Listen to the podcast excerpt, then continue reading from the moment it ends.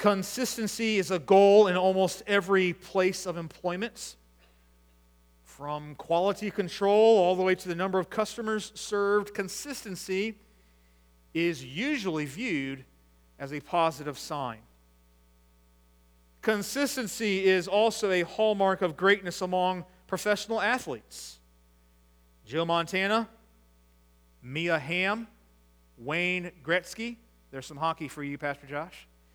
MJ, Jordan, not Fortney, and Serena Williams all showed consistency in their own sports over a long period of time. Consistency is a vital factor in our relationships as well. Friendships thrive on consistency. Marriage is incredibly aided by consistency. And consistency in parenting may be the most challenging parts of the job. However, no employer, no professional athletes, no friend, spouse, or parent is always consistent. We can find dips in Jordan's stats, off years in a company's bottom line, and difficult phases in parenting and in marriage. The fact of the matter is that none of us are perfectly consistent. But God is. And this is the theme, the major theme that we see from the longer passage that is our study this morning. So please locate in your copy of the scriptures the Old Testament book of Joshua. It's the sixth book of the Christian Bible, and you can find it chapter 13 on page 179 of the Pew copy of the Bible. By the way, if you're here this morning and you need a copy of the scriptures, you're welcome to take a copy from the Pew. Joshua is a book that records some of the history of our promise keeping God to his special people, the Israelites. We've already been studying for several weeks now. I believe this is the 16th study that we've had in the book of Joshua. The first five chapters uh, explain to us how God was faithful in keeping his promises as his children of Israel were entering into the promised land. And then chapters 6 through 12 talk about how Israel was required to fight for the promised land. And then in chapters 13 through 21, we see the distributing of the promised land. And then chapter, the last three chapters, 22, 23, and 24, give some admonishments regarding the promised land. And so it's that third section that we're coming to today, that chapters 13 to 21, we already looked at chapter 13, and we've already looked at parts of 14 and 15, but we're going to go from chapter 14 all the way through chapter 21 in the sermon today. And we will conclude, Lord willing, by tomorrow morning. Relax. I told my family that there were seven points to the sermon today, and they said, but they're brief points, right? Because it's a longer section today, I want to encourage you to to flip some pages with me. We're going to we're going to walk from 14 through 21 pretty much in order. And I think it would be valuable for you to see God's word with your own eyes versus, versus just taking my word for it. Now, in chapter 13, we talked about how two and a half tribes were on the east side of the Jordan and how they settled in. And here's a map. You can see a little bit of it. It might be too small for you. There's a copy for it in your bulletin as well. Reuben, uh, in chapter 13, verse 15, uh, was, was settling in, and then chapter, uh, verse 24, Gad, and then the, and verse 29, the half tribe of Manasseh from Joshua 13. So chapters 14 through 21 are the other nine and a half tribes on the, other, on the west side of the Jordan.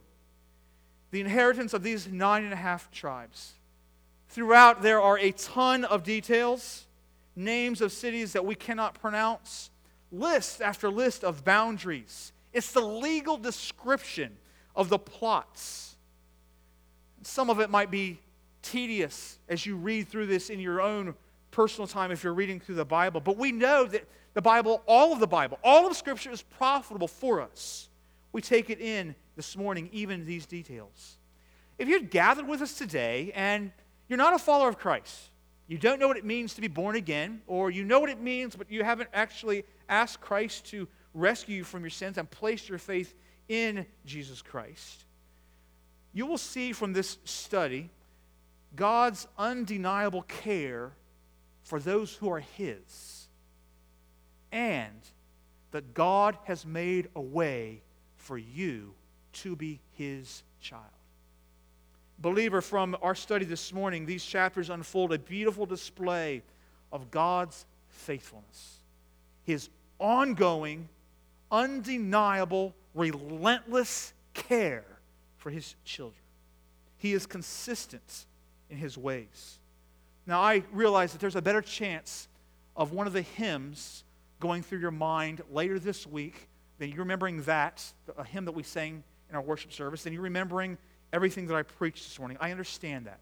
I usually have three or four big points, big ideas for you to, to kind of hang your thoughts on. Today there are seven. So hopefully you can use the insert that's in the bulletin to, to track with me and then also to use that as a tool to review later this week as you give further thoughts to this passage. Christian, maybe the, the parenting thing has been a bit overwhelming recently. Maybe physical or financial woes have touched your own life. It could be that doubts and unbelief have been stronger in recent days. Or maybe depression is on the rise in your life. Whatever your situation, we've all gathered with just scores of different things that are going on in our hearts and minds, schedules and responsibilities. We have all these situations. Whatever your lot is this morning as a child of God, there is hope for you in reflecting on the consistent ways of your God. You can lean on God. He is able to hold you up. He will not fail you. He is the same yesterday, today, and forever. Would you please note with me, first of all, the consistent uniqueness of God? I'll point out a couple of ways, beginning in chapter 14, verse number 1, that we see the consistent uniqueness of God. Joshua 14, verse 1. These are the countries which the children of Israel inherited in the land of Canaan, which Eleazar the priest and Joshua the son of Nun, and the heads of the fathers of the tribes of Israel, children of Israel, distributed for inheritance to them. By lot, their inheritance, as the Lord commanded by the hand of Moses, for the nine tribes and for the half tribe. We remember that we've already studied uh, the, the, life of Caleb last week. He was a Judahite. He was considered uh, in, in part of chapter 14 and part of chapter 15.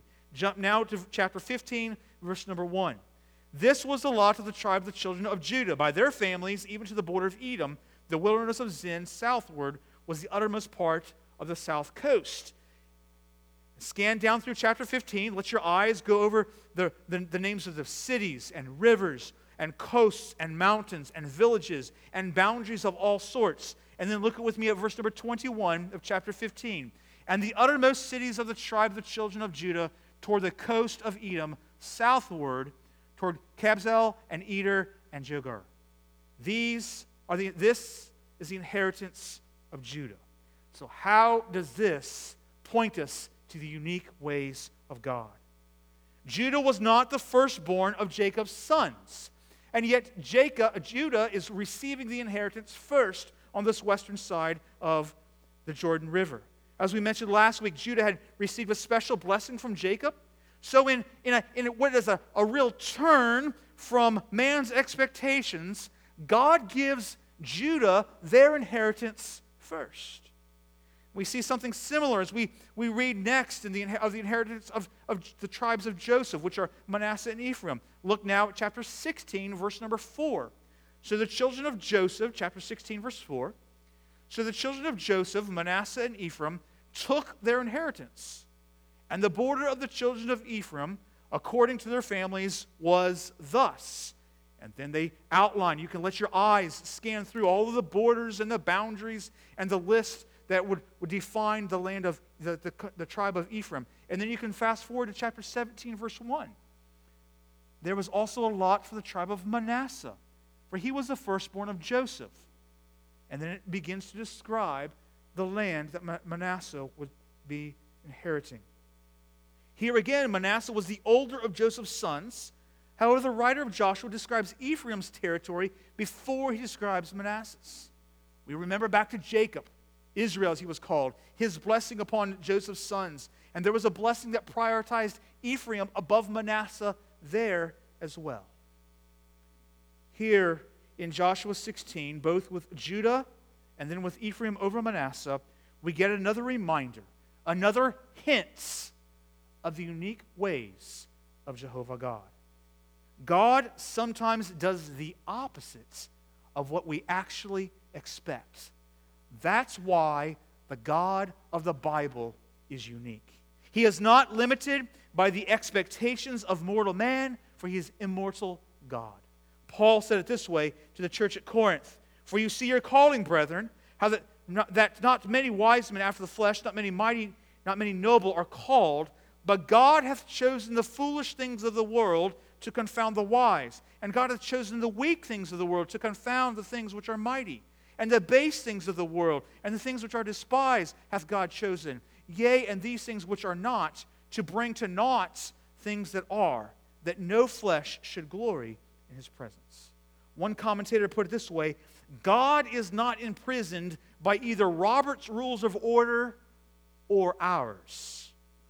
And that is the reason we adore him.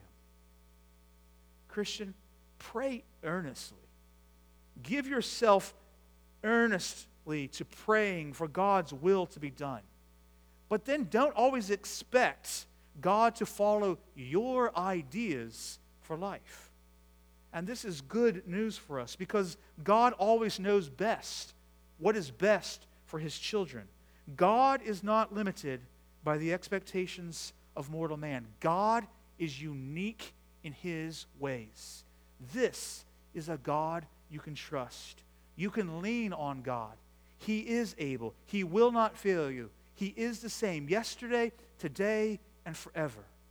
God is consistent in his uniqueness. Second, we note the consistent welcome of God. And we're still in chapter 17, and we see in verses 3 through 6 a story that's inserted here. So follow along in chapter 17, verse number 3. But Zelophehad, the son of Hepher, the son of Gilead, the son of Machir, the son of Manasseh, had no sons, but daughters. And these are the names of his daughters Mahlah, Noah, Hoglah, Milcah, and Tirzah. And they came near before Eleazar the priest, and before Joshua the son of Nun. That, so these daughters are coming forward to, to Joshua, the, the leader of, of Israel, and Eleazar the priest. They come before the princes, saying, Here's what they, these ladies say The Lord commanded Moses to give us an inheritance among our brethren. Therefore, according to the commandment of the Lord, he gave them an inheritance among the brethren of their father. Verse number 5 And there fell ten portions to Manasseh beside the land of Gilead and Bashan, which were on the other side of Jordan. Because the daughters of Manasseh had an inheritance among his sons, and the rest of Manasseh's sons had the land of Gilead. Now, usually, land was left to sons. The inheritance would go to the sons. But Zelophehad had, no, had died without having any sons. So five daughters appeal, asking for what would have been their father's land, their father's inheritance. Here are five brave women who absolutely refused to be passed over in regards to the promises of God, the promises that He had already made. They display the courageous faith that we saw in Caleb and Joshua earlier in our study. They displayed that courageous faith that Caleb and Joshua had when they went into the land as spies many years ago. These ladies are, are held up to us. These ladies are, are put in front of us to be, to be models of blatant boldness, to claim God's promises to them that we too would be blatantly bold to do the same. These ladies confidently lived out their faith in God, even though it ran counter to their own culture. The text tells us that these allotments were according to the decisions recorded by the writings of Moses. So they were looking at the writings of Moses and holding on to that, regarding that as the very word of God, and being bold to claim those promises to them this brief story inserted into the thousands of details of inheritance, this brief story teaches us the promises of God are for all who will come to Him. The promises of God are for all who will come to him. Jesus said, Come unto me, and I will give you rest. The promises of God are not for men only. God says, Whoever comes to me, male or female, black or white, educated or uneducated, single or married, rich or poor, Jew or Gentile, all of the promises of God are available to all who come to him. Now, even though these ladies may have felt like outsiders, they boldly claimed the promises that Jehovah God had made to them. Friend, maybe you somehow, in some way, feel like an outsider. Like you're on the outs, if you will, like you don't fit in. And let me just insert here, brothers and sisters, that there are indeed some within our congregation who feel like they are outsiders, that they don't quite fit in. So don't dismiss this, this application as, as, as not being appropriate for harvest. Friends, see the example of these women. God welcomes you. His promise is for you. He welcomes you. Be bold to claim his promises as yours. Have you ever been to like a, a department store of some sort? I know we all, you know, we shop on Amazon now, but back in the olden days, like the 1990s, uh, and you would go into the department store, and there was not somebody at the counter at the service desk, and there was that little, the little bell there. Man, when I was a kid, I loved that thing. I hope they're not there. Boom! And we just loved to, to ding that thing. But you know, as, as most of you mature, I think I would still like to, bing, to ding it, but as most people mature, they're like, ah, do I really want to ding the bell? I don't want to bother the associates. I don't want to embarrass them. I don't want them to get in trouble. I don't want them to, to be worried about you know, you know, what their boss is thinking. I don't want to, to be a hassle for them. That's what the bell was for, though, right? To serve the customer, to help the one who is in need. Christian, don't be tentative to call on the God who has promised you that He is going to do all good things for you. God is available. He be bold to claim the promises that He has made to you. If Jesus, the Son of God, is your sympathetic high priest at the right hand of God, then let us draw near with boldness to the throne of grace in order that we may find help in time of need, as He has promised to give us. If God has provided a throne of grace, then let us by all means come to him boldly. As the hymn goes, we are coming to a king. Large petitions with you bring. You can never ask too much. My friends, God is welcoming to us. He is consistent in his welcoming of his children. You can lean on this God. He is able. He will not fail you. He is the same yesterday, today, and forever. God is consistent in his uniqueness. God is consistent in his welcome. Thirdly, God is consistent, the consistent patience of God. We see a couple of repeated themes in regards to God's patience, but also in regards to the Israelites' failures. In chapter 15, verse 63, the Judites' inability to, to dispossess the Jebusites. In chapter 16, verse 10, Ephraim's failure to dispossess the people in Gezer in chapter 17, verse 12 through 13, Manasseh's massive inability to control several different locations. They were showing an apathy for wholly following the Lord their God. You're in chapter 17, look at verse number 14. And the children of, of Joseph spake unto Joshua, saying, Why hast thou given me but one lot and one portion to inherit, seeing I'm a great people, for as much as the Lord hath blessed me hitherto? And Joshua answered them, if thou be a great people, then get thee up to the wood country and cut down for thyself there in the land, and the Perizzites of, of the giants. In, in Mount Ephraim be too narrow for thee. And the children of Joseph said, The hill is not enough for us, and all the Canaanites that dwell in the land of the valley have chariots of iron, both they who are of Bethshean and her towns, and they who are of the valley of Jezreel. And Joshua spake unto the house of Joseph, even to Ephraim and Manasseh, saying, Thou art a great people, and hast a great power. Thou shalt not have one lot only, but the mountain shall be thine, for it is a wood, and thou shalt cut it down, and the outgoings of it shall be thine. For thou shalt drive out the Canaanites, though they have iron chariots, and though they be strong. The tribes of Joseph, Ephraim, and Manasseh were complaining about their inheritance. We don't have enough, Joshua. We need more. He, had, he replies to them, but in their complaint, they show their distrust of Jehovah's care for them. God had brought them out of Egypt. God had slain Pharaoh, drowned him out. God had delivered them over the Jordan and now through many against many adversaries. But there is caution and complaints and hesitancy that arises from unbelief, from distrust, from doubts. Brothers and sisters, when we complain about how God has provided for us, we display our own distrust, our own unbelief. When we complain about God's plan for our life, it's like telling God that we could have done better than He did in how our life has unfolded. When we complain about our family makeup, our finances, our living conditions, we fail to trust the, the, the consistent ways, the faithfulness of our God. But God was patient with Israel, and God has been patient with us.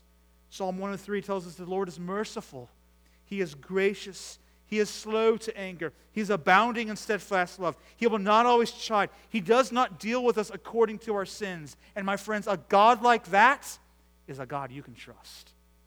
God, you can, you can lean on God. He is able, He will not fail you. He is the same yesterday, today, and forever. God is consistent in His uniqueness.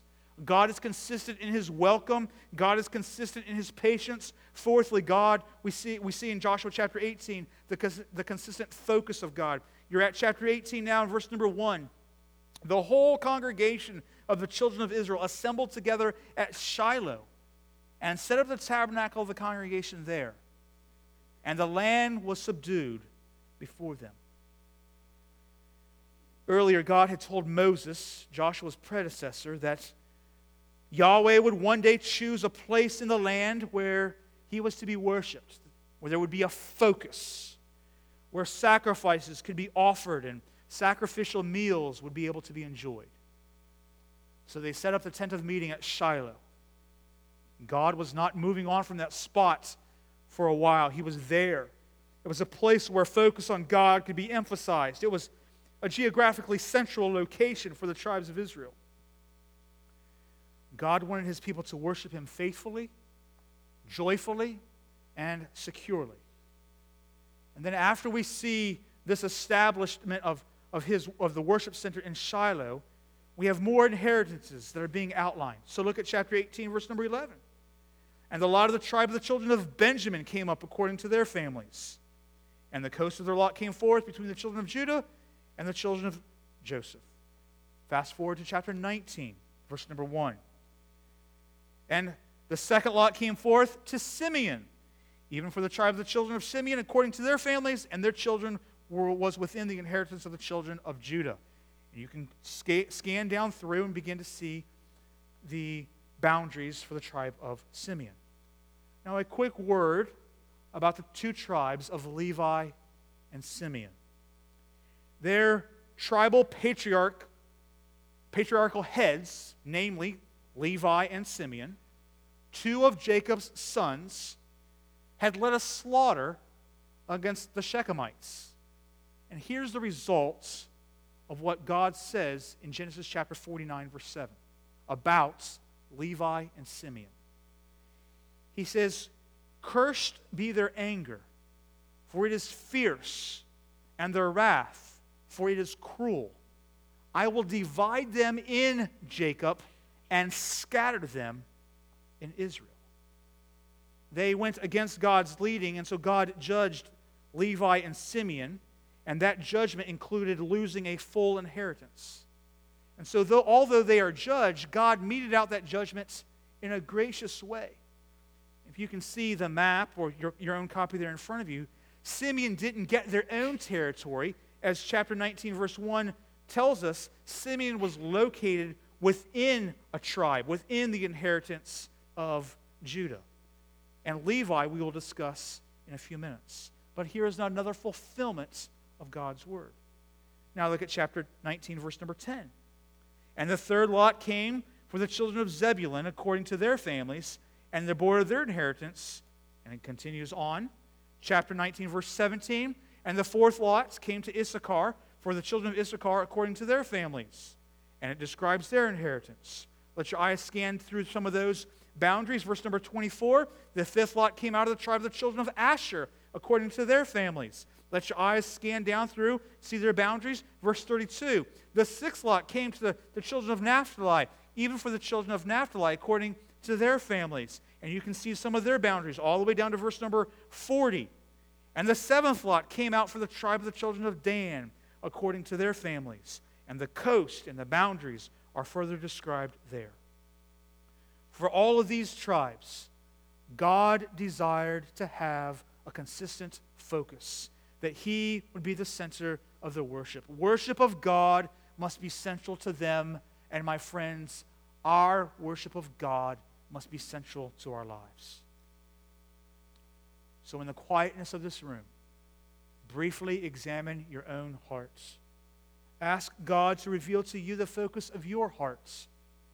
What is central to you on July 28th, 2019? God is worthy of the worship, of the focus that He calls for. He alone is worthy. And that is why He is a God you can trust. You can lean on God. He is able, He will not fail you. He is the same yesterday, today, and forever. God, we see that God is consistent in His uniqueness, in His welcome, in His patience, in His focus. Fifthly, we see that He is consistent in His generosity. The generosity, the consistent generosity of God. Think for a second with me about Joshua. Joshua had been called by God to serve as a spy and to report on the promised land before he entered into the to, before Israel entered into the promised land. God called on Joshua to serve as, as an assistant to Moses after Israel had rejected uh, his spy report. And he did all that. Uh, he, he served as Moses' assistant all the way through those years in the wilderness. Then God called Joshua to serve as a replacement to Moses, to lead the children at a significant time of transition for the nation. Then God called Joshua to spearhead Israel's crossing of the Jordan River and entrance into the promised land and the military agenda, that, that great big agenda that they had to, to go into and dispossess the Canaanites. Finally, God called on Joshua to facilitate the allotment or the distribution of the inherited land to each of the tribes of Israel. Finally, after all of this service to the Lord, Joshua now receives his own inheritance. And we're up to chapter 19 and verse number 49. Would you please follow along in God's word?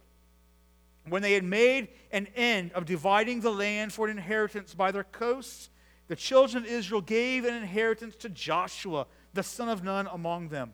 According to the word of the Lord, they gave him the city which he asked, even Timnath Serah in Mount Ephraim, and he built the city and he dwelt therein. Two simple verses which reflect the generous ways of our God. The description of these western tribes, these nine and a half tribes to the west of Jordan, recorded in chapters 14 through 21, are bookended by two spies.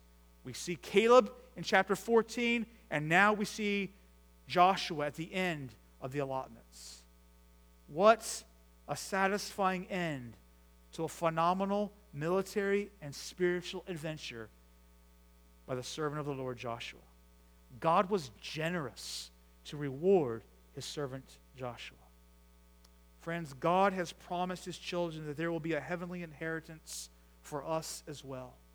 God desires to welcome you to a heavenly, generous inheritance that's made available to you in Christ Jesus every spiritual blessing in the heavenly places is yours if you are in Christ Jesus.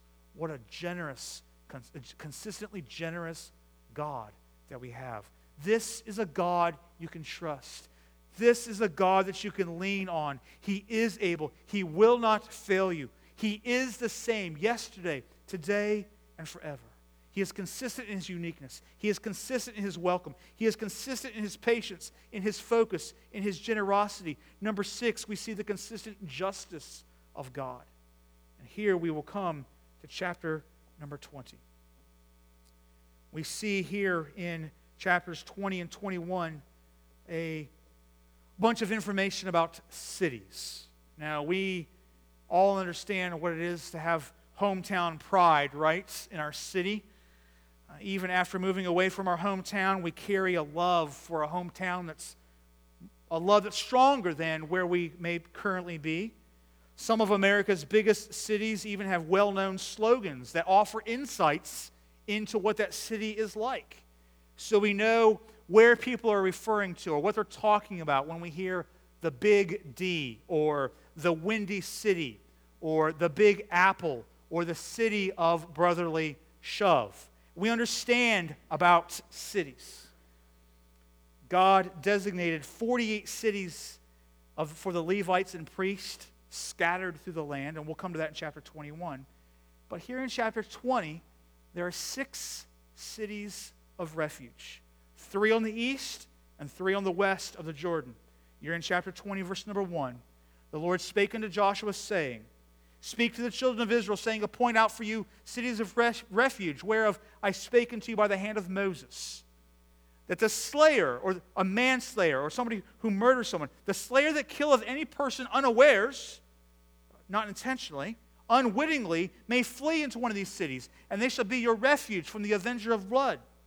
And when he that doth flee unto those cities shall stand at the entering of the gates of the city, and shall declare his cause in the ears of the elders of that city. They shall take him into the city unto them, and give him a place that he may dwell among them. And if the avenger of blood pursue after him, then they shall not deliver the slayer up into his hand, because he smote his neighbor unwittingly, and hated him not before time. And he shall dwell in that city until, the, until he stand before the congregation for judgment, and until the death of the high priest that shall be in those days. Then shall the slayer return and come into his own city, into his own house, and to the city from whence he fled. When a family or a clan member was killed by someone, the family would gather together, and an avenger of blood would, would go out for the relative. It was playing out the idea of an eye for an eye and a tooth for a tooth. Moses had instructed that there be cities of refuge established so that an accidental manslayer could flee for safety. And once that manslayer was, had a hearing before the elders, if he was found innocent, he could live in that city until the high priest died. And if the high priest died, then he was free to go. He would not be hunted down. The avenger of blood would not be able to take him. God's law was taking into account the motives and intents of the hearts when there is a loss of life. God's law, these cities of refuge, were a display of the ways that God would mete out justice for his people. These cities of refuge and this description of God's justice, it reflects well the value that God places on human life. Somebody said it this way life made in God's image always remains exceedingly sacred. Christian, always honor life. Respect the sacredness of human life. From conception of new life to the final breath of that life. Honor the life that God has created. Capital punishment was established because man is made in God's image, and God's image is too valuable to be shamelessly destroyed or ignored. Chapter 20 verse 9 tells us that foreigners living in the land of Israel could also flee to these cities. So it was a universal code of God's justice being played out. These cities of refuge remind us that there is safety available to all. That even foreigners or sojourners were able to come into these cities to find refuge. And there is also refuge in Jesus Christ for all who will come to him. The doors of these cities of refuge were always unlocked, and the arms of Christ are always open to receive those who will come to him. John's gospel says it this way that the Father gives me, all that the Father gives me will come to me, and whoever comes to me, I will never cast them out, Jesus said. Revelation chapter 22, the Spirit and the bride say, Come. And let the one who's, who hears say, Come. And let the one who is thirsty come. Let the one who desires take the water of life without price. The cities of refuge were available not only for Jews, but for people of all races, just as salvation is, is available to all people groups. If a manslayer in that day did not flee, did not find refuge in one of these six cities, there was really no hope for them. There was not another provision in the law to keep him safe. The avenger of blood would have the right to take his life. Friend, you too have been pursued by an avenger. The Bible explains to us that the devil is like a roaring lion walking about seeking someone to devour. Would you flee to Jesus today? Would you find refuge in the one who invites you to come? John 11, Jesus said, I am the resurrection and the life. Whoever believes in me, though he die, yet shall he live. And everyone who lives and believes in me shall never die. Do you believe this? Have you come to Jesus? And if you have not yet invited Christ to be your Savior, place your faith in Jesus. I invite you, I encourage you to do that today. If you have questions about what that looks like, how you can do that, talk with one of us after the service. We'll be happy to show you from God's Word what it means to be born again. The one true God of the Bible is a God of perfect justice. You can lean on Him. He is able, He will not fail you. He is the same yesterday, today, and forever. The consistent justice of our God. And finally, in chapter 21, we see the consistent mercy of God. Joshua 21 closes out the section of the book that deals with the distribution of the promised land. Look at chapter 21, verse number 1. Then came near the heads of the fathers of the Levites unto Eleazar the priest, and to Joshua the son of Nun, and to the heads of the fathers of the tribes of the children of Israel. And these heads spake unto, uh, spake unto them at Shiloh in the land of Canaan, saying, The Lord commanded by the hand of Moses to give us cities to dwell in, with the suburbs thereof for our cattle. And the children of Israel gave unto the Levites out of their inheritance, at the commandment of the Lord, these cities and their suburbs. And then verse number five, and the rest of the children of Kohath had this. Verse number six, and then verse number seven, verse number 13, you see that the Levites were given these cities. These cities were scattered, these 48 cities were scattered throughout the land to benefit the Levites as they served the spiritual needs of the congregation. This provision was an example of God turning judgments into a blessing. Because you remember the judgment that we, we read from Genesis 49 a few minutes ago for, for Simeon and for Levi. They were scattered among Israel.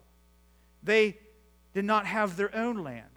They had not a portion of their land because their portion was for the Lord Himself.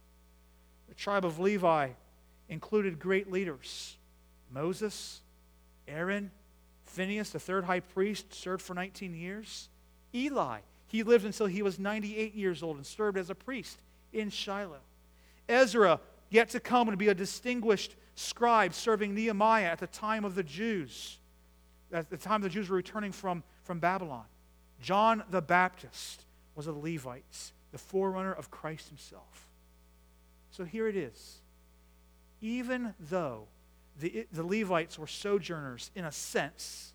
They were scattered abroad throughout Israel. God provided for their every need. Though their sins were many, his mercy was more. If you are suffering as a result of what others have done to you, the sin of your parents or another brother or sister in Christ, abuse of some sort, unkindness, injustice, be encouraged from the story of Levi that God made beauty from ashes, and he can do the same for you. Maybe you yourself have behaved in a way that has brought lifelong consequences to you. You should know that God is able to turn judgments into blessing. Isn't that what the core of the gospel is? God has turned the judgment that was placed on Jesus Christ at the cross into a blessing for all who call upon the name of the Lord. A God who can do this can be trusted. Professional athletes are never 100%. Places of employment waver on their bottom line from year to year. And parenting, marriage, and friendships all go through highs and lows. The fact of the matter is that none of us are perfectly consistent, but God is. Though the entire, through this entire distribution of the promised land, God displayed his steadfast, consistent ways. God is the same yesterday, today, and forever. You can lean on God. He is able, He will not fail you. God was faithful to Abraham and to Isaac and to Jacob, and then to Moses and to Joshua and to the children of Israel from Egypt through the wilderness to Jordan's stormy banks, all the way through the distribution of the promised land. God was consistent in his ways to King David and then Daniel, then Peter, and to Mary. God was consistent in his working, in his ways with the early church fathers, with the reformers through the Great Awakening. And God, in his grace, has been consistent in his ways for almost 18 years of Harvest Bible Church. You can lean on God he is able, He will not fail you. God is the same today. He will not fail you. You can lean on Jesus for your needs to be supplied.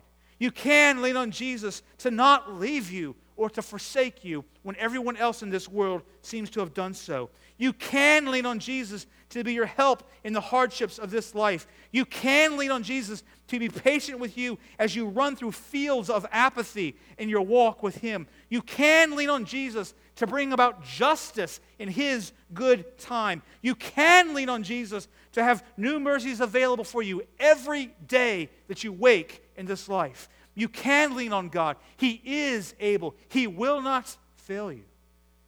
You can lean on Jesus for tomorrow because Jesus has promised that He's coming again. You can lean on Jesus because when you die in this, at, at the end of this life, you'll be present with the Lord. You can lean on Jesus because your body will be redeemed on resurrection day at the return of Christ. And until then, you can rest in the God who is perfectly consistent in his ways with you, unique and welcoming and patient and generous and just and merciful. Whatever your lots, he can handle. He is able. He will not fail you. He is the same yesterday, today, and forever. He is worthy for you to trust in, to lean on and He is worthy of all of your worship. Let's bow our heads and close our eyes.